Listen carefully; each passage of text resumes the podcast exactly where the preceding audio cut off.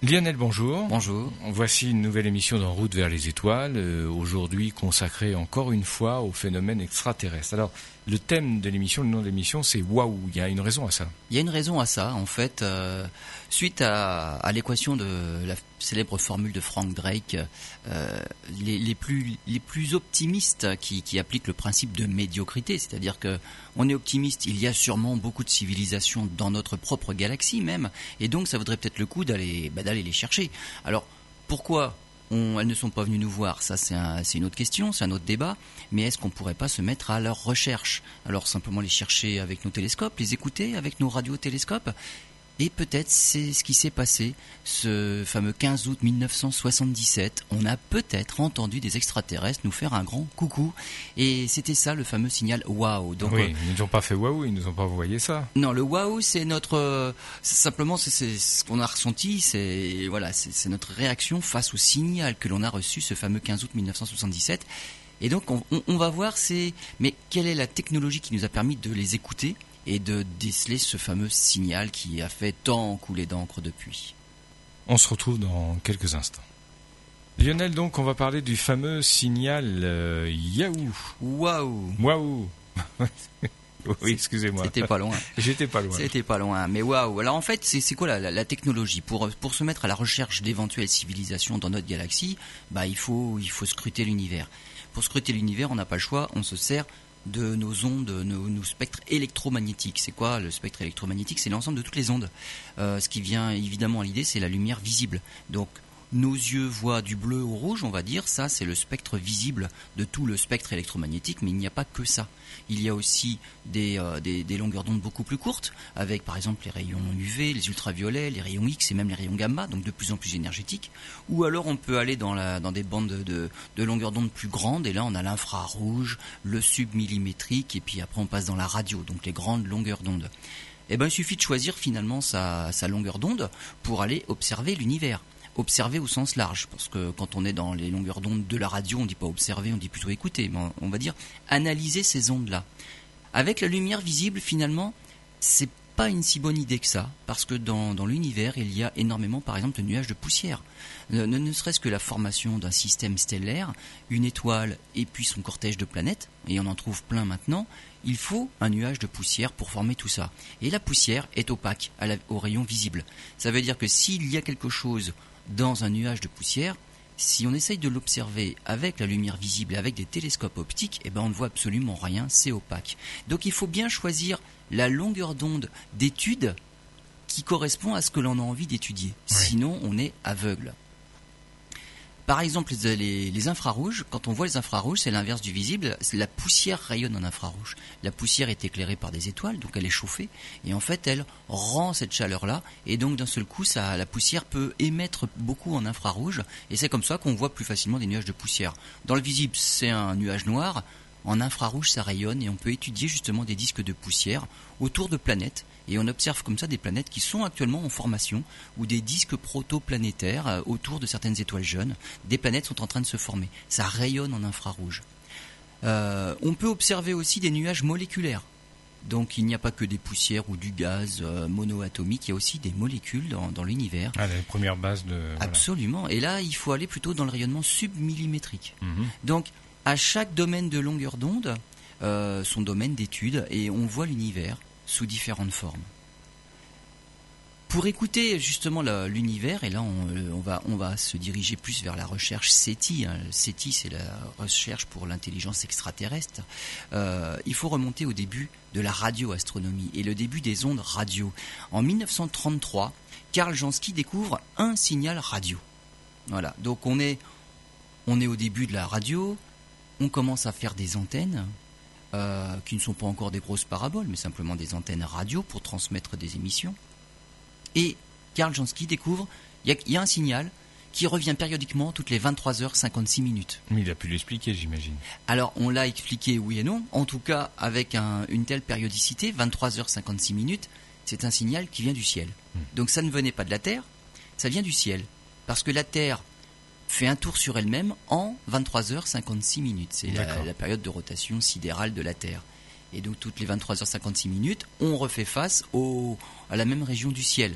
Ça veut dire que ce signal qui revenait périodiquement toutes les 23h56 minutes, c'est quelque chose qui venait du ciel. Par exemple, le Soleil, par exemple Jupiter, ça bouge pas tant que ça dans le ciel d'un jour sur l'autre, mais la Terre a tourné sur elle-même et donc on obtient ce nouveau signal toutes les 23h56 minutes. Donc on sait que ça vient de l'espace. Après la Seconde Guerre mondiale, en fait, on a recyclé des radars militaires. Et ces radars militaires, donc là, ça, pouvait être des, paraboles, des choses plus importantes, ça nous a permis bah, finalement le début de la radioastronomie. En 1947, Yves Rocard, simplement avec deux antennes allemandes de 7,50 m, il a créé un service d'observation, un service d'écoute du ciel. En 1952, il obtient d'autres moyens, et du coup, il a construit la station de radioastronomie de Nancy, en Sologne avec 32 radiotélescopes. Alors ce que, ce que vous êtes en train de dire là, c'est que les, les, signaux, il y en a eu déjà, la preuve, avant la guerre. On a, on a repéré quelque chose, on ne savait pas ce que c'était. On, va dire, on, a, on, va, on avait déjà fait des détecteurs pour la radio, puisque la radio existait déjà avant la Seconde Guerre mondiale. Et c'est avec ces détecteurs-là qu'on a repéré quelque chose qui venait du ciel. Bien sûr. Et non pas, euh, on va mmh. dire, de, de, l'espèce humaine sur Terre.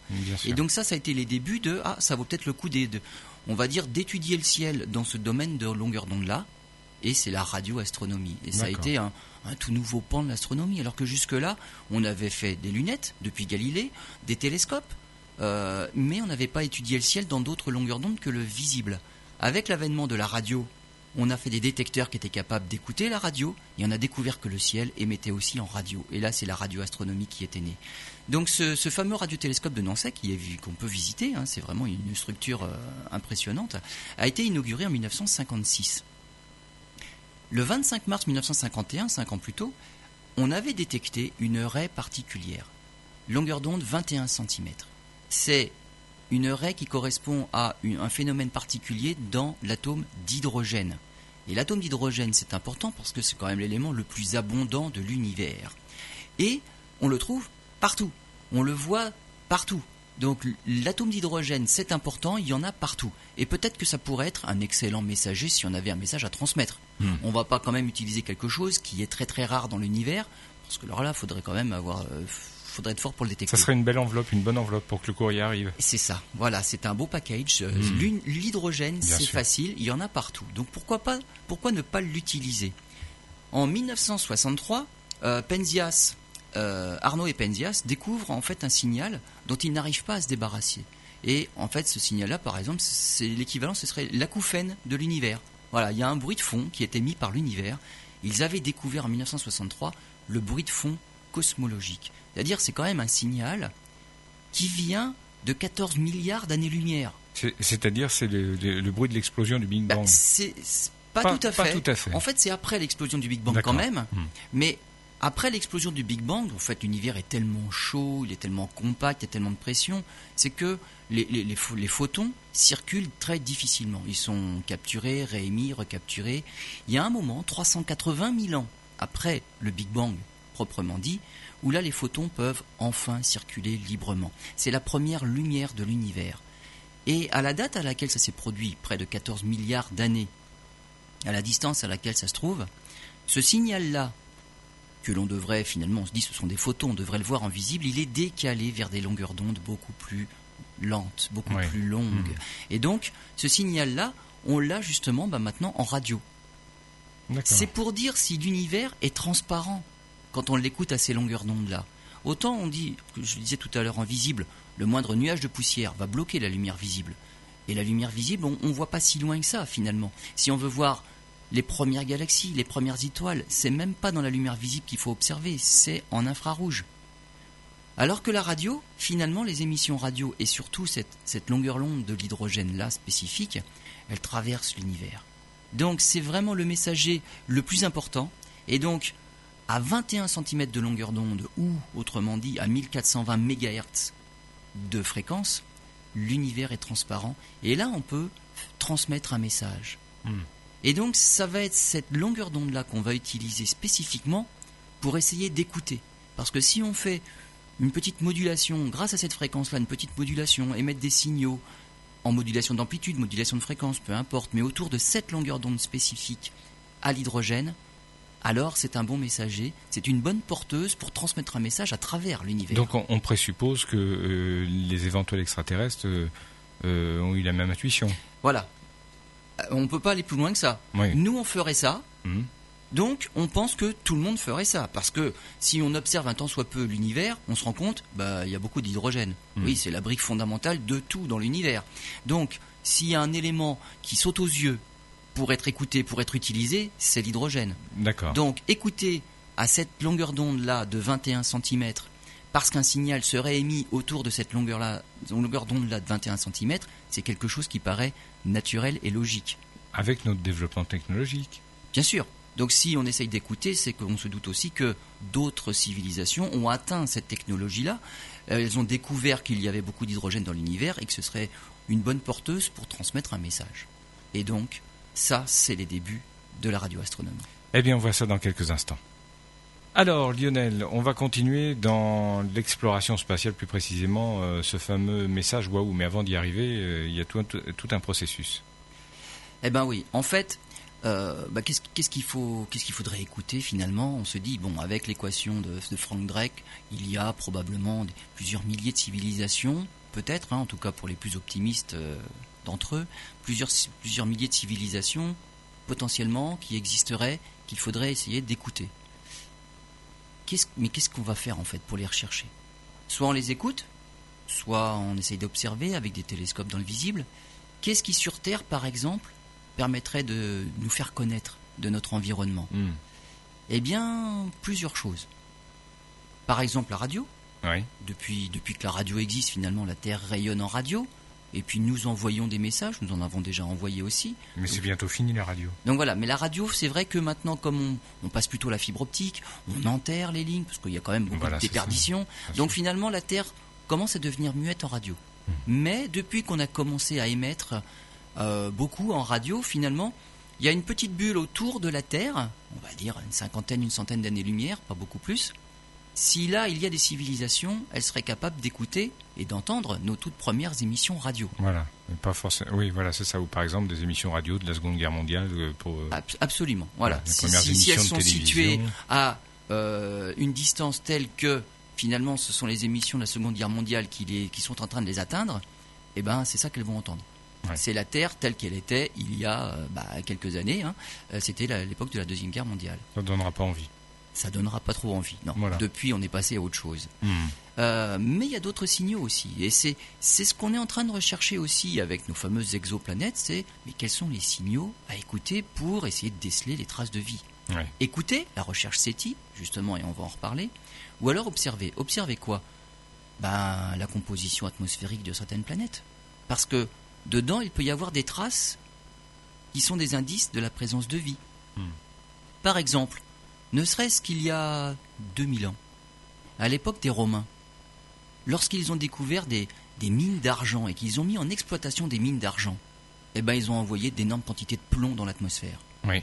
Mais ce plomb-là, bah voilà, on peut le voir. Mm. Donc ça veut dire que des planètes situées à 2000 années-lumière de la Terre, si elles avaient les moyens d'étudier la composition atmosphérique de notre atmosphère, elles verraient la composition atmosphérique de l'atmosphère telle qu'elle était il y a 2000 ans, lorsque les Romains ont envoyé beaucoup de plomb dans l'atmosphère. Et elles verraient des traces de plomb.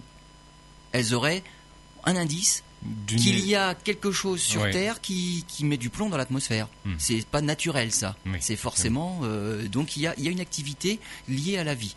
Donc à 2000 années-lumière, on va voir des traces euh, bah, de, de la- de l'activité des Romains à l'époque sur Terre. Hmm. À 50 années-lumière, on va voir euh, simplement la radio d'il y a 50 ans. Et donc c'est c'est ça que la Terre émet comme signaux dans, l'univers. Et ben c'est après ça qu'on va essayer de courir aussi pour essayer de découvrir quelque chose dans l'univers. Alors, les toutes premières planètes, toutes les planètes qu'on découvre, hein, là on en avait pratiquement à 4000, elles sont à moins de 1000 années-lumière de la Terre. On ne peut pas encore euh, voir, on n'a pas découvert de planète ailleurs. Si on écoute, là on n'écoute pas une planète spécifique, évidemment on va étudier, on va écouter un petit peu tous azimuts. Donc il va falloir bah, choisir simplement une direction du ciel. Euh, Peut-être qu'on tombe juste à côté, et là on peut pas le deviner. Donc on, on fait un peu au hasard dans le ciel. On va écouter comme ça au hasard. On On, va choisir un On canal. ne pourra jamais tout écouter. Ben, on peut pas écouter tout le ciel, pas possible. forcément. Donc on, on est quand même limité. Le projet SETI, euh, eh ben, il, est parti de, cette idée-là qu'il y a, allez, il y a 10 000 civilisations à découvrir. Alors, on a une chance sur 10 000, et c'est pour ça qu'on va essayer d'écouter ben, un peu au hasard, mais avec un peu de chance, on va bien écouter, entendre quelque chose. Euh, ça commence en 1959. Évidemment, tout est basé autour de cette fameuse raie des 21 cm, 1420 MHz.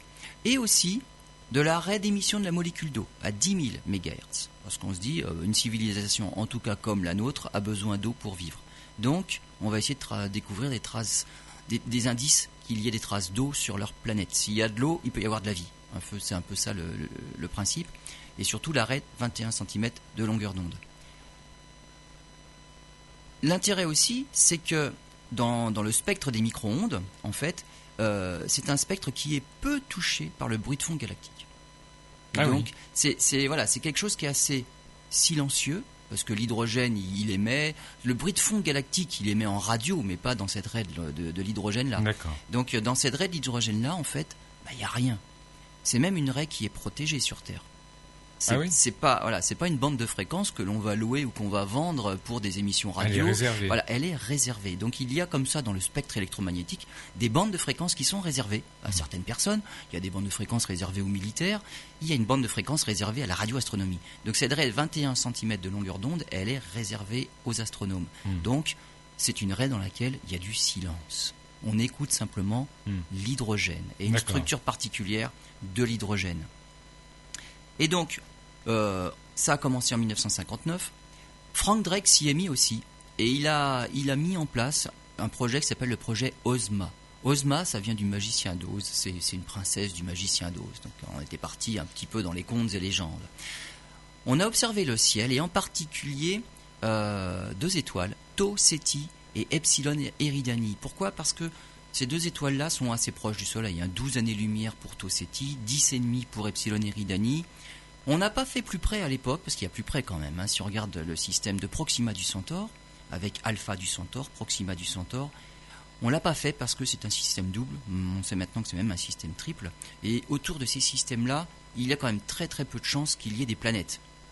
Alors pas de chance, on vient d'en découvrir. Il y a finalement une planète qui tourne dans ce système-là. Peu, de chance qu'il y ait de la voilà, dessus parce que c'est très perturbant. Voilà, ce sont des planètes qui ont des orbites un peu particulières parce que être en orbite autour d'un système multiple d'étoiles, ça fait une orbite qui n'est pas circulaire comme la nôtre, qui n'est pas stable comme la nôtre. Et donc il y a peu de chances que la vie ait le temps de s'y développer parce mmh. que les conditions évoluent un peu rapidement, ce sont des conditions assez difficiles. Donc, on savait que Proxima du Centaure n'était pas une étoile simple, c'était pas la peine d'écouter alors que c'était la plus proche. Donc on s'est tourné vers Tau Ceti à 12 années-lumière, Epsilon Eridani à 10,5. Alors, juste une parenthèse pour nos auditeurs qui pourraient euh, se méprendre. 12 années-lumière, c'est pas 12 années, hein, c'est 12 années à la vitesse de la lumière. 12 hein. années-lumière, c'est bien une distance, hein, alors que dans, dans, mes propos, je parle d'années. Donc c'est une, une unité de distance un peu particulière. C'est pas 12 ans. Année-lumière, c'est une distance que parcourt la lumière pendant 12 années. Hmm. Donc il y a bien une histoire de temps, oui. mais c'est un temps à une certaine vitesse. On est d'accord. Et à cette vitesse-là, quand on nous donne un certain temps, on fait une distance. Hmm. Et cette distance-là, bah, c'est quand même pas mal. Même si ça se dit que 12, 12 années-lumière, une année-lumière, c'est 10 000 milliards de kilomètres. Donc x 12. Donc on en est à 120 000 milliards de kilomètres pour Tau Ceti. Donc c'est pas à côté. Hein. On compte pas en années-lumière quand on mesure la distance euh, des planètes dans notre système solaire. Hein. Donc 12 années-lumière, ça paraît pas loin, parce que c'est que 12, c'est 120 000 milliards de kilomètres. Donc ces deux, ces deux étoiles proches-là ont été écoutées pendant 200 heures avec un radiotélescope de 26 mètres de diamètre. Donc quand même une bonne, une bonne parabole sans aucun résultat. Suite à ce projet, c'est suite à ce projet hein, que Frank Drake a établi sa fameuse équation en 1961. Et suite à ce projet-là, euh, il monte un deuxième projet, le projet OSMA 2. Donc la suite, de 1972 à 1976. Et là, il va écouter 674 étoiles, les plus proches toujours, pendant 500 heures cette fois-ci. Aucun résultat. Décidément. Décidément. Mais comme on a dit tout à l'heure, à des civilisations, s'il y en a 10 000, il va falloir viser juste. Pour qu'elles soient au même stade de développement que, notre, euh, que la nôtre, alors ou plus ou mieux. Alors ça, normalement, c'est déjà contenu dans ce qu'on avait dit de l'équation de Drake. Hmm. C'est qu'avec tous les paramètres qu'elle contient, On a déjà dit, il y en a combien parmi toutes les, toutes les planètes? Combien sont bien placés Combien ont pu connaître l'émergence de la vie? Combien ont connu la vie technologique? Et une vie technologique qui ait envie de communiquer. Bon, quand on a mis tous ces paramètres-là, on arrive à 10 000, pour les plus optimistes, on va dire, 10 000 qui en sont au même stade que nous et qui ont envie de communiquer. Maintenant, bah, il faut les chercher. Il faut les trouver. Et 10 000, c'est quand même pas beaucoup sur les 200 ou 300 milliards d'étoiles dans notre galaxie. Hmm. Et là, on, est en train de se cantonner simplement aux étoiles les plus proches. Donc, 674 étoiles pendant 500 heures, eh ben, on n'a pas réussi à les écouter. Et donc, c'est un projet qui va, qui va prendre de l'ampleur. Et la recherche SETI, vous allez voir, ça va peut-être enfin donner un résultat. On se retrouve dans quelques minutes. Lionel, donc on continue sur euh, ce fameux message euh, Waouh. On en était à, au tout début du programme SETI. Alors un autre projet voit le jour, hein, suite au projet OSMA 1, OSMA 2 de Frank Drake lui-même. Un autre projet, euh, alors il a été conçu dans, dans l'université d'État de l'Ohio en 1973 avec un radiotélescope de 52 mètres de diamètre cette fois-ci. Là, c'est quand même deux fois plus que le 26 mètres de tout à l'heure. Mmh. Et ce radiotélescope, il est tellement gros qu'on l'appelle, on le surnomme à l'époque Big Ear, la grosse oreille. C'est un radiotélescope qui a été construit euh, de 1956 jusqu'en 1961. Début des observations 1963. Alors, jusqu'en 71, il y a eu études systématiques du ciel à la recherche de sources radio. Des sources radio, on en découvrait dans le ciel. Il y a des objets qui émettent en radio mais ce sont des objets, on va dire, naturels, forcément. voilà, il y, a, des, pulsars, il y, a, tout un tas de choses qui rayonnent en radio. il y a Jupiter qui rayonne en radio, le Soleil rayonne en radio. Donc il y a des objets. Ce ne sont pas des objets intéressants pour la recherche de civilisation extraterrestre. Mm. Mais donc, faut quand même balayer tout le ciel pour dire que là ça émet, là il y a une source, là il y a une source, là il y a une source. Faut faire le tri déjà dans ce qui existe et qui n'est pas intéressant pour la recherche extraterrestre. Euh, le finalement en 71, euh, il y a l'arrêt du financement du projet, parce que pour un projet comme ça, de recherche d'extraterrestres, il faut quand même convaincre les investisseurs que ça sert à quelque chose d'écouter. Et puis, au fur et à mesure que le temps passe, vu que les résultats sont négatifs, finalement, les investisseurs n'investissent plus. Et donc, il n'y a plus de fonds pour, bah, payer euh, tout le personnel qui, bah, doit être payé. Hein, c'est leur métier. Donc, parfois, il y a des coupures de budget. 1973 à 1995, il y a de nouveaux fonds qui sont dédiés au projet SETI. Et cette période-là, de 73 à 95, finalement, c'est le plus long projet SETI dans l'histoire, avec cette antenne-là Big Ear. 95, là, ça s'arrête définitivement. Et en 98, l'antenne est même démontée. Tout le site est démonté. Parce que ça n'intéresse plus personne. Une fois de plus, bah, c'est tombé dans l'oubli. Et on le garde même pas pour en faire un musée, parce qu'on euh, va voir justement, il s'est passé quelque chose en 77.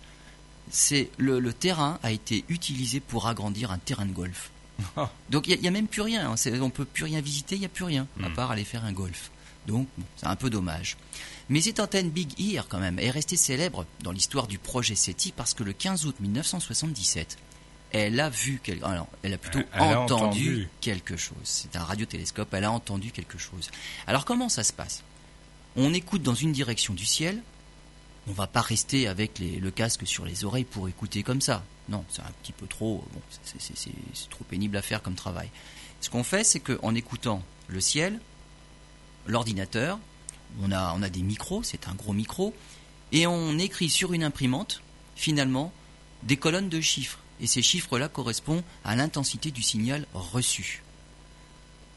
Il y a plusieurs colonnes parce qu'on va écouter dans plusieurs canaux en même temps. Parce que la technologie avance, donc euh, c'est pas juste une fréquence qu'on écoute, c'est plusieurs en même temps, ça augmente euh, les chances de pouvoir entendre quelque chose. Et qu'est-ce qu'on fait? Eh bien, on met des chiffres, une série de chiffres. 1, c'est le bruit de fond du ciel. 2, c'est un signal qui serait deux fois plus fort que le bruit de fond du ciel. 3, 4, 5 et ainsi de suite. 4, c'est un signal qui est quatre fois plus fort que le bruit de fond du ciel. Mais 4, ça correspond toujours à du bruit. Ça peut être du bruit qui est produit par le récepteur lui-même, parce qu'il n'est pas refroidi, parce qu'il y a des, bruits, il y a des perturbations électromagnétiques. Un peu comme à la radio, il y a des bruits parasites. Voilà, quand il y a des bruits parasites, voilà, c'est c'est pas le bruit de fond, c'est des bruits parasites en plus, mais qui sont pas intéressants. Euh, les arbres, l'espace, bon, il y a des radiations cosmiques. Donc on se dit jusqu'à 4, si, si sur l'imprimante, sur le papier qui est craché par l'imprimante euh, tout le temps, tout le temps, il y a, ça va jusqu'à 4, on s'affole pas, c'est pas un bruit, c'est pas un bruit intéressant, c'est toujours du bruit. Hmm. À partir de 5, alors là, on peut commencer à tendre l'oreille ça devient intéressant. Et puis, euh, n'ayons pas peur, c'est conçu pour aller jusqu'à 7, 8, 9. 9, c'est 9 fois plus fort que le bruit de fond. Là, quand même, là Mais ça peut être un, un événement euh, naturel Bien sûr, ça pourrait. Ça, pourrait. Hein. il y a des, irruptions radio, il y a des choses qui se passent en radio qui peuvent atteindre ce bruit-là. Mais dans ces cas-là, on sera quand même capable, on sera capable de, de, faire la différence entre quelque chose de naturel et quelque chose qui ne l'est pas. Mais on s'arrête pas à 9. Et si c'est un, si c'est un, bruit qui est 10 fois plus gros que le bruit de fond, alors qu'est-ce qu'on fait? Ben on fait A. Et puis 11 fois plus gros, ce sera B. Et puis C. Et puis on met l'alphabet.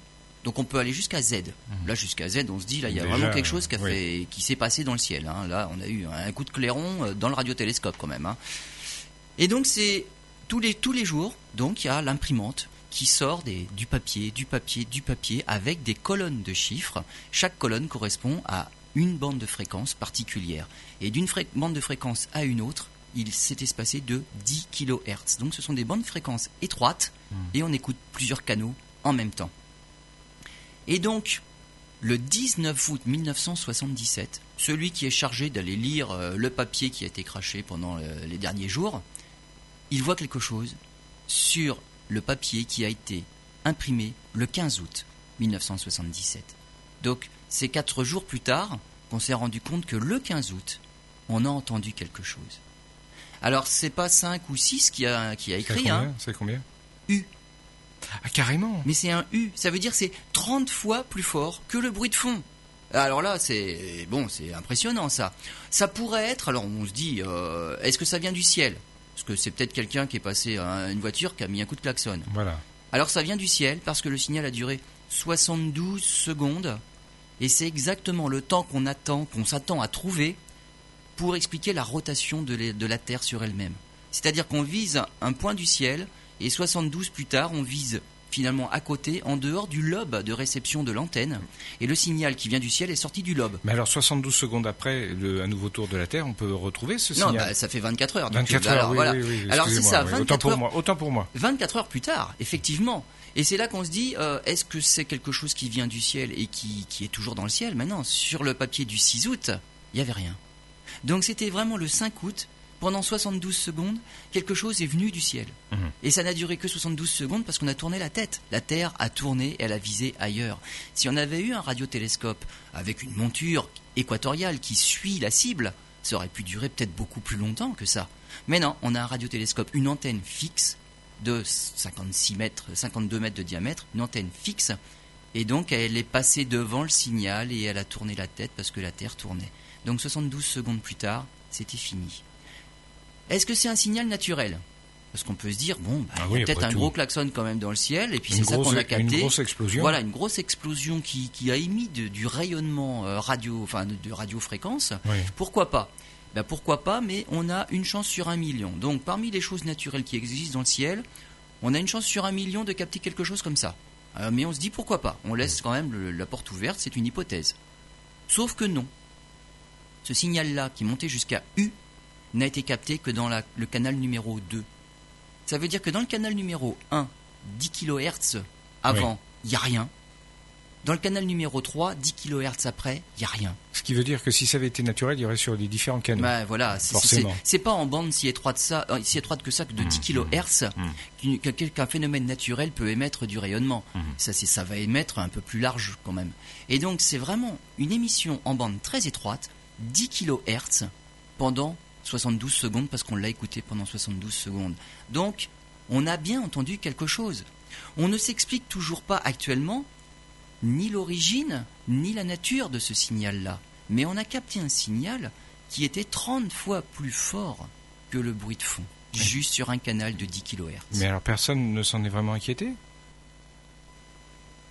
Ben, ben, celui qui a vu ça, alors quand même, je vais le donner, euh, c'est Jerry Eman. Jerry Eman, le 19 août, quand il a épluché les papiers, quand il a vu ça sur le papier du 5 août 1977, il a écrit Wow, W-O-W, euh, entre guillemets, sur le papier, et il a entouré ce signal-là où on voit apparaître la lettre U.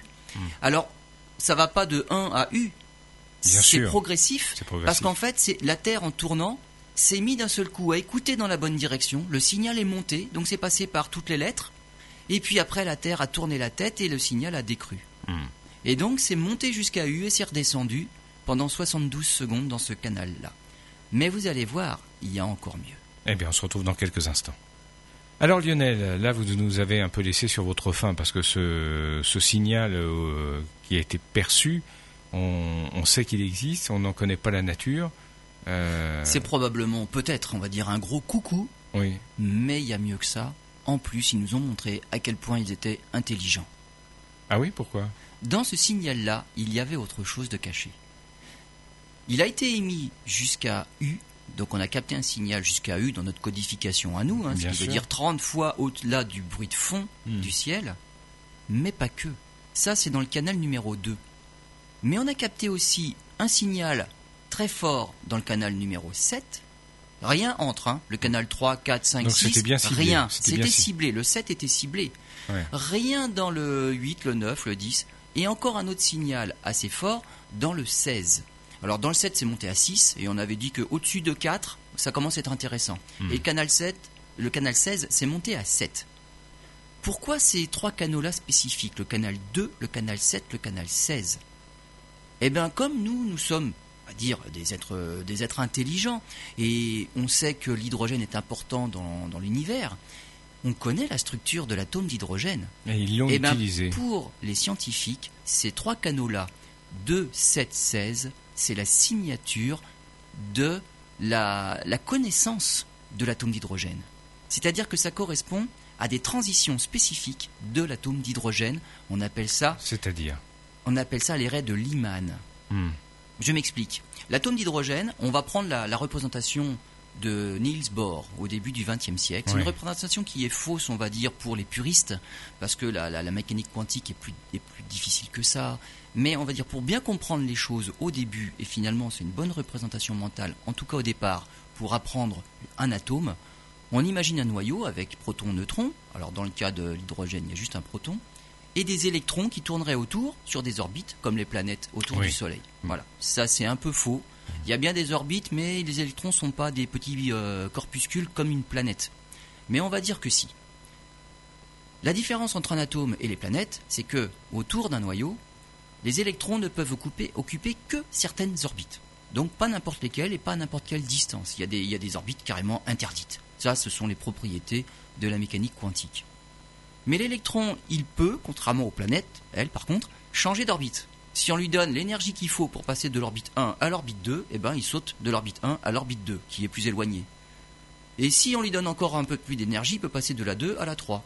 Si au départ on lui donne un peu plus d'énergie, il peut passer de la 1 à la 3. Donc il y a des sauts d'une orbite à une autre qui sont possibles. Et tous les sauts sont possibles. Hmm. Et peut-être que si on lui donne suffisamment d'énergie à l'électron, euh, à l'électron, donc dans l'atome d'hydrogène par exemple, euh, si on lui donne exactement 13,6 électronvolts, c'est une énergie, eh ben on l'a carrément chassé.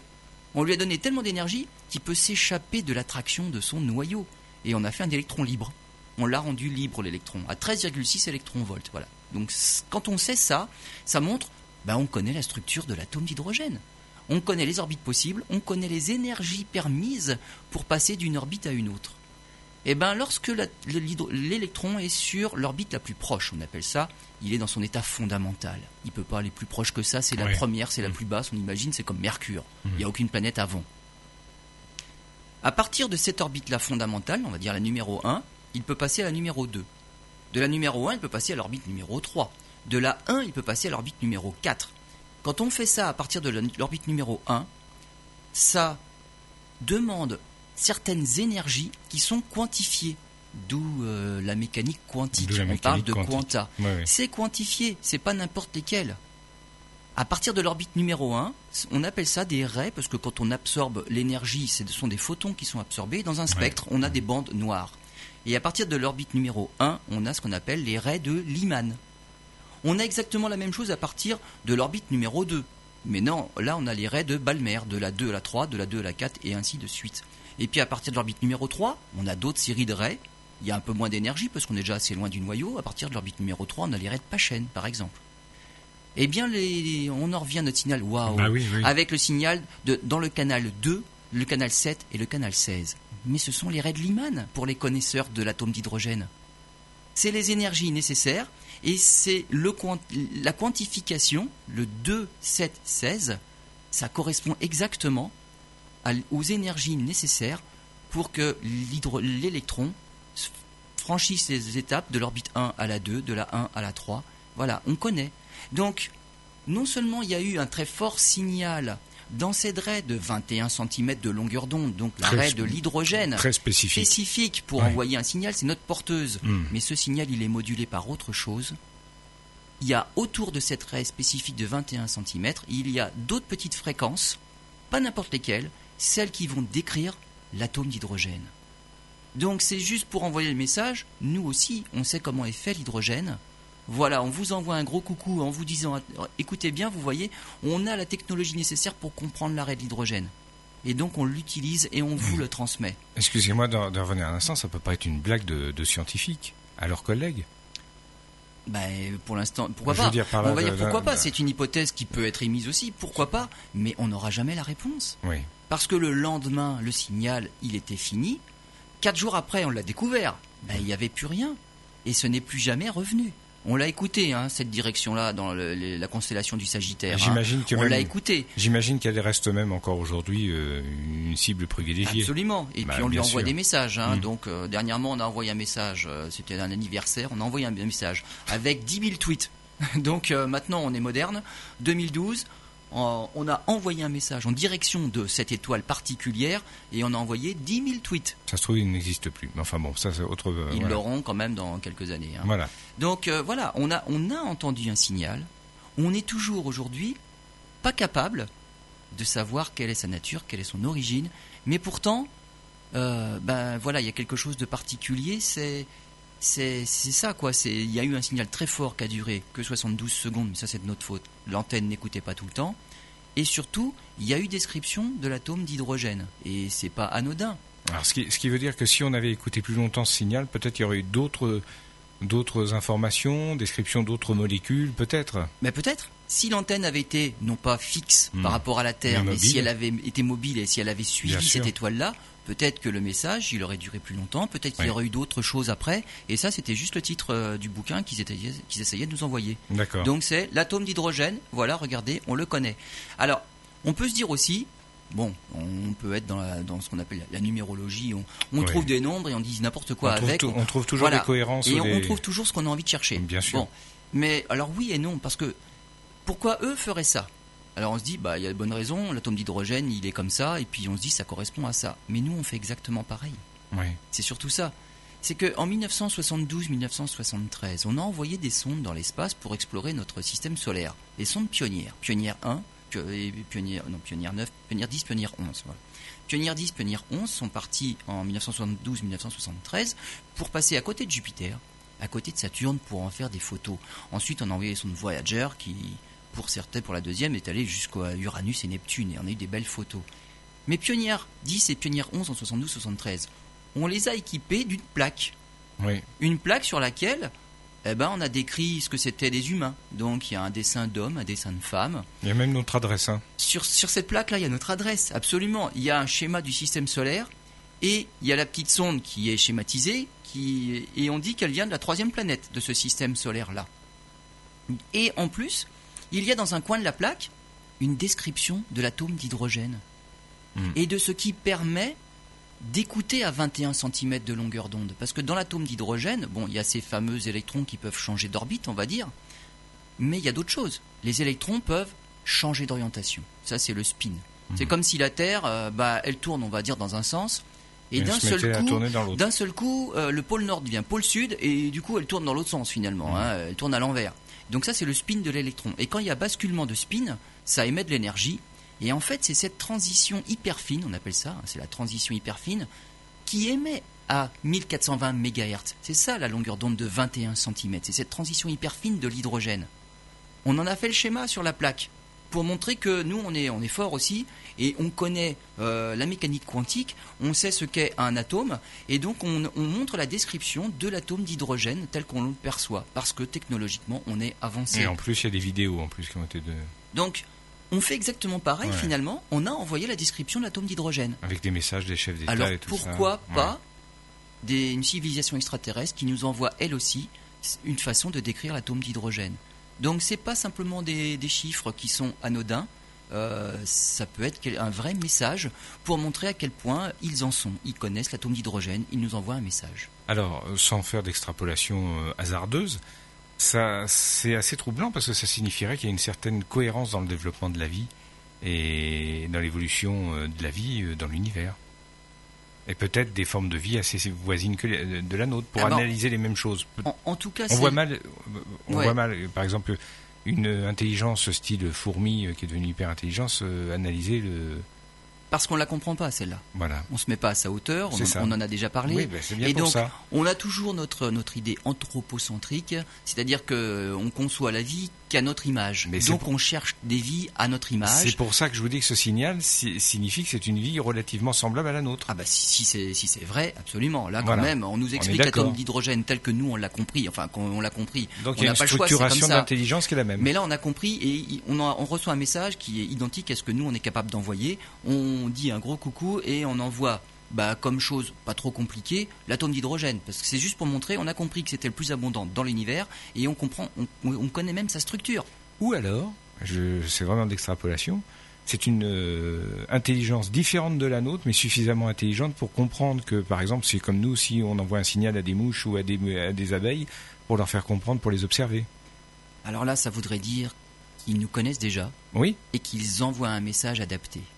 Là, c'est ça, va plus loin. ils nous ont déjà observé, ils hmm. savent comment on fonctionne et ils connaissent. là, ils parlent notre langue, donc ils se sont carrément adaptés parce que nous, on s'adapte pas aux fourmis, on parle pas leur langue. C'est vrai. Donc là, ils se sont adaptés à, nous.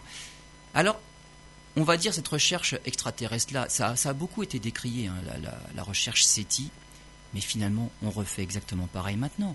Avec les 4000 exoplanètes qui ont été découvertes jusque-là, qu'est-ce qu'on fait? On recherche des biosignatures. Ça veut dire qu'on fait le tri parmi les exoplanètes, on ne s'intéresse qu'à celles qui sont de la taille de la Terre, les exotères. Et parmi elles, seulement celles qui sont bien situées dans leur système stellaire, c'est-à-dire dans la zone d'habitabilité. Et puis on conçoit des instruments, la future génération, là, le télescope spatial James Webb, pour être capable d'analyser la composition atmosphérique de ces planètes-là, particulières. Et quoi dans l'atmosphère Des biosignatures? On chercherait par exemple, pourquoi pas, euh, des molécules de chlorophylle, des choses comme ça. Et donc, finalement, la NASA, bah, elle refait exactement pareil que SETI a fait euh, pendant longtemps. Eh ben oui, finalement, et la NASA va même commencer maintenant à financer SETI. En fait, c'est de moins en moins décrié, on fait tous la même chose. On est en train de chercher bah, des traces de vie dans l'univers, que ce soit en radio, que ce soit maintenant en optique. On commence à avoir les moyens et on sait où chercher parce que là, on va viser carrément les planètes qu'on a déjà découvertes. Donc on ne vise pas au hasard. Pour l'optique, il fallait vraiment avoir une direction privilégiée. Dernière petite chose, on a été visité l'an dernier par un objet tout à fait bizarre et là encore, les esprits se sont enflammés parce que peut-être qu'un vaisseau spatial a traversé notre système solaire. On a découvert euh, en 2017 au mois d'avril un astéroïde, alors tout à fait bizarre, euh, très long, car on a dit que c'était un cigare. En fait, il faisait 400 mètres de long, 40 mètres de large. Bon, les dernières mesures ont montré qu'il était quand même moins, long. Il fait plutôt une centaine de mètres. Hein. On s'était un petit peu emballé. Mais alors, quelque chose de, tout, de cigare, on se dit c'est pas un astéroïde, c'est carrément un vaisseau spatial. Quand on a mesuré sa vitesse, on s'est dit mince, il n'appartient pas à notre système solaire parce qu'avec la vitesse à laquelle il va à cet endroit-là, il ne fait que passer et il sort. Donc on a été traversé par un objet qui vient d'un autre système qui a été éjecté. Et encore mieux, c'est qu'il a accéléré après son passage au plus près du Soleil. Donc on dit tiens, là ils ont appuyé sur le champignon et ils accélèrent, ils s'en Ça peut être l'effet de. Alors. L'effet du Soleil La gravité? Oui et non. Non. En fait, on a pensé que c'était d'abord un astéroïde. On a pensé que c'était une comète, mais là on s'est dit c'est pas une comète parce qu'en passant au plus près du Soleil, normalement nos comètes à nous, elles émettent du gaz. Donc il y a une chevelure, il y a une queue cométaire, voilà. Et là il n'y avait rien. Et peut-être un, fragment de, planète qui, c'est pour ça que c'est quelque chose qui est tout à fait allongé et qui n'a pas une forme, euh, on va dire pas naturelle, mais une forme euh, habituelle. Eh bien, maintenant on en est revenu à, c'est probablement une comète quand même mais une comète parce qu'elle aurait accéléré parce qu'elle dégaze quand même un petit peu. Et le dégazage était tellement petit, on va dire qu'on l'a pas bien vu au départ, on l'a pas vu. Et on explique pourquoi il n'y a pas beaucoup de dégazage quand elle est passée au plus près. C'est que pendant les millions et peut-être les milliards d'années euh, de son déplacement dans l'espace, elle a été bombardée par du rayonnement cosmique qui a formé une croûte de suffisamment épaisse, de plusieurs dizaines de centimètres d'épaisseur, au-dessus de la croûte de glace. Et cette croûte-là empêche la glace de se sublimer et donc ça ne se transforme pas en, gaz et ça, ça n'éjecte pas de panache comme on le voit dans nos propres comètes. Puisque les nôtres ne sont pas si vieilles que ça et les nôtres ne sont pas usées à ce point-là. Et donc on en est revenu à c'est une comète qui n'a fait que passer, mais une comète très intéressante quand même parce qu'elle vient d'un autre système stellaire. Et des voyageurs interstellaires comme ça, il doit y en avoir beaucoup. Celui-là, on l'a découvert après son passage rapproché même. On l'a vu après coup. Il était déjà en train de partir et maintenant on n'est même plus capable de le voir parce qu'il est déjà trop loin et nos instruments ne sont plus assez puissants pour pouvoir l'observer.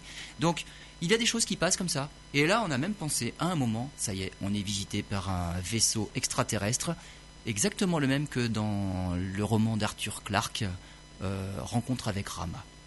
Et eh ben voilà, on conclut euh, cette euh, émission passionnante. Et on se retrouve bientôt pour un nouveau sujet. Merci Lionel.